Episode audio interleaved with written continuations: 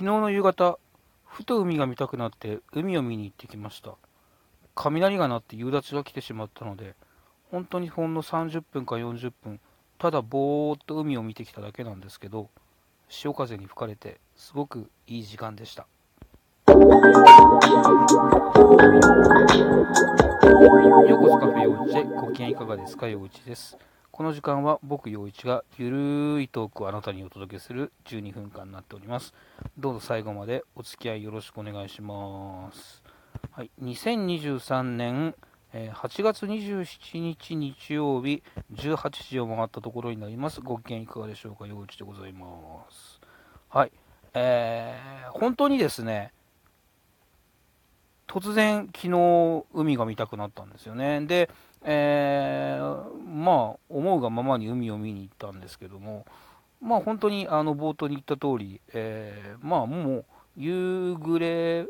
になろうか過ぎようかというぐらいだったんで、本当にただもう海をぼーっと見てただけで、夕立が来ちゃったんで、30分か40分ぐらいだけだったんですけど、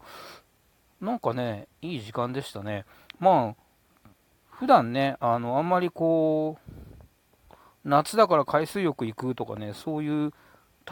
人間ではなくなってしまった、若い頃はね、割とそっち系だったんですけど、えー、ではなくなってしまったので、多分今年初めて海を見たんじゃないのかなという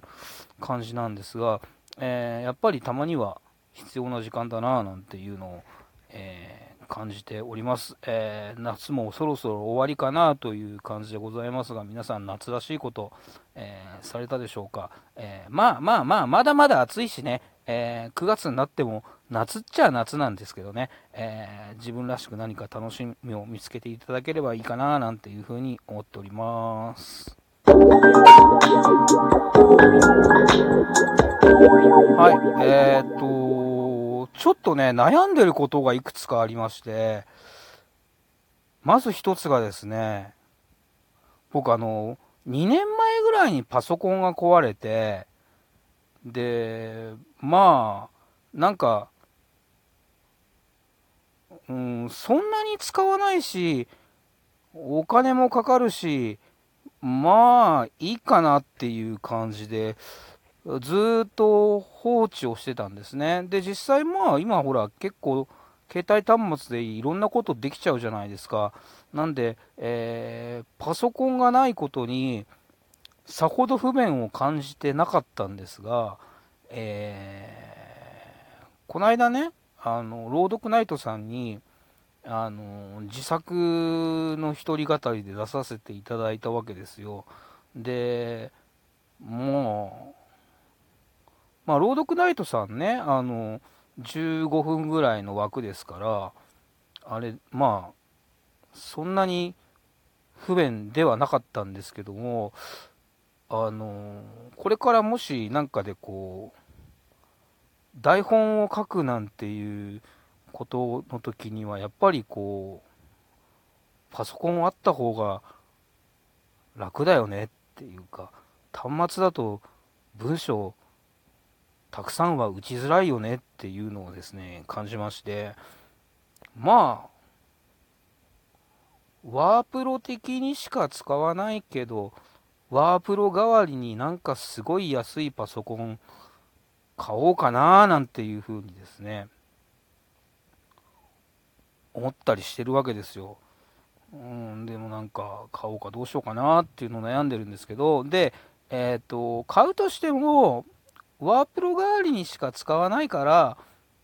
まあ、なんかすごい安いのでいいんじゃないのかななんていうふうに思ってたんですけど、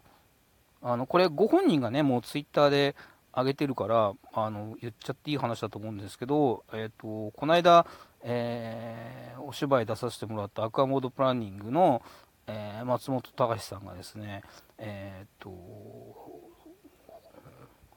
の間の本番の日にスマホをなくされてるんですよね。で、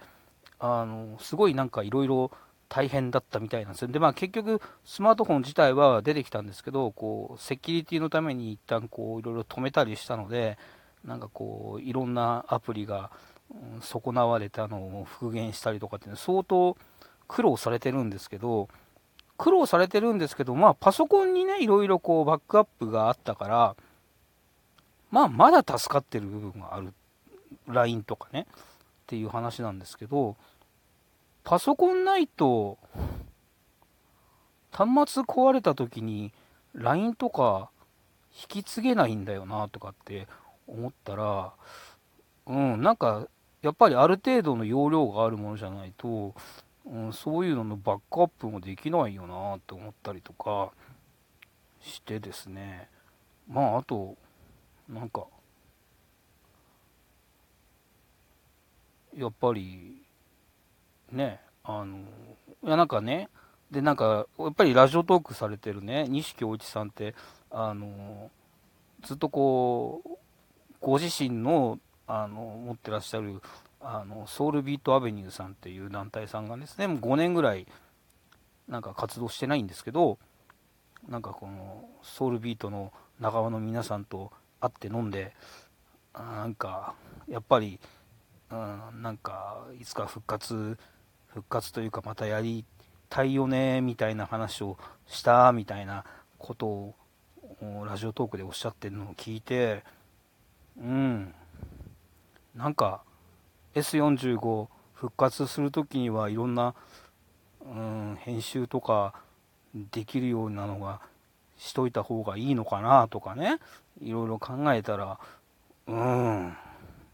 それなりのパソコンを買った方がいいのかなとかですね、いろいろ悩んでて、まあまあでもとりあえずはなんかワープロ代わりに安いのでいいのかなと思いながら、うーん、近々パソコンが欲しいかもしれないというお話でございました。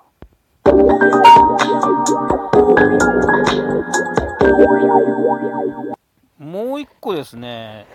悩んで困ってることがありまして、あのー、ずっとね、通ってた美容室が、えー、6月末でなくなっちゃったんですよ。まあなんかその、えー、家賃の更新のタイミングとかで、なんか大幅な値上げを通達されて、で、まあなんかもともと、え札幌に本店がある美容室で、えー、まあ何年か前に東京進出をしてきて、えー、あれしたんだけど、まあその、東京のね、えー、店の家賃がそんなに高くなっちゃうんだったら、まあ、東京を閉めて札幌だけにしようかみたいな話になったみたいで、要は6月末で、あの、使ってた美容室がなくなっちゃったんですよ。で、大体月に1回髪を切ってたので、えー、本来であれば7月末か8月の頭に髪を切らなきゃいけないかなっていう感じだったんですけど、なんかこうね、まあまあ、あの、おかげさまでこう、ちょっと公演が立て続いてたので忙しかったっていうのもあるんですけど、新しい美容室をですね、探すのがとっても、うん、億劫で、うん、どこで髪切ったらいいねんっていう感じでですね、悩んでるうちにもうすぐ8月が終わってしまうと。いうことでですね、えー、まあ6月の時にですね、もう、もうこれから暑くなるし、あの、なんか次の美容室探すの、あの、時間かかるかもしれないんで、短めにお願いしますって言って、えー、だいぶ短めにしてもらったので、まだね、そんなにこう、伸びてんなっていう感じではないんですけど、気持ち的にそろそろ切りたいなという感じがしてまして、はぁ、美容室どうしようかなっていうのをですね、とっても悩んでます。こればっかりはね、あのー、相性なんで、えー、口コミとかで聞いてもね、意外とこう、人がいいよ、いいよって言ってくれたところがね、合わなかったりすることあるんですよね。なのでまあ、噛んでいくしかないのかなと思いながらですね、えー、どこで髪切ろうかなという感じで、まあ、9月の頭には切らないとねっていう感じで、美容室選びに悩んでおります。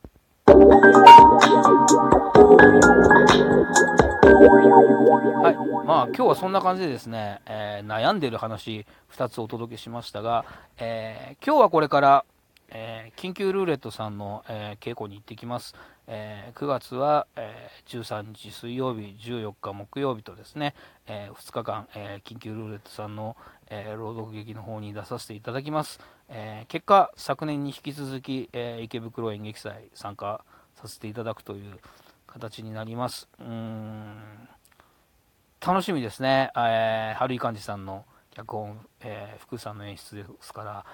うん、まあまあまあ、どんな作品になるのか。で、えー、共演者の皆さんね、あの、朗読ナイトさんでお会いして、えー、すげえなと思う、うん、人がなんか揃ってるので、えー、楽しみだなっていう感じております。えー、こちらが9月13、14の2日間になりますね。で、えー、9月、えー24日の日曜日はですね、えー、リーディング落語さんの方、えー、出させていただきます。死神やるよこれめっちゃ嬉しいんですよね。あのー、前回出させていただいた時が品川真珠で、えー、次やるとしたら死神やりたいみたいな話をですね、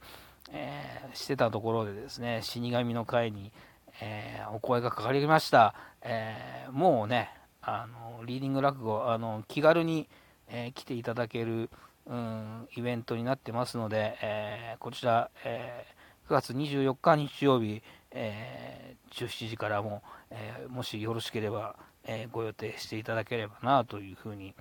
思っております。はい。えまあまあまあ、そんな感じで、え過ごしております。皆さんも、え良い週末というか、まあもう日曜日ももうすぐ終わりですけど、えいいあの夏の終わりをお過ごしいただければなというふうに思います。えー、また聞いてください。ありがとうございました。陽一でした。稽古行ってきます。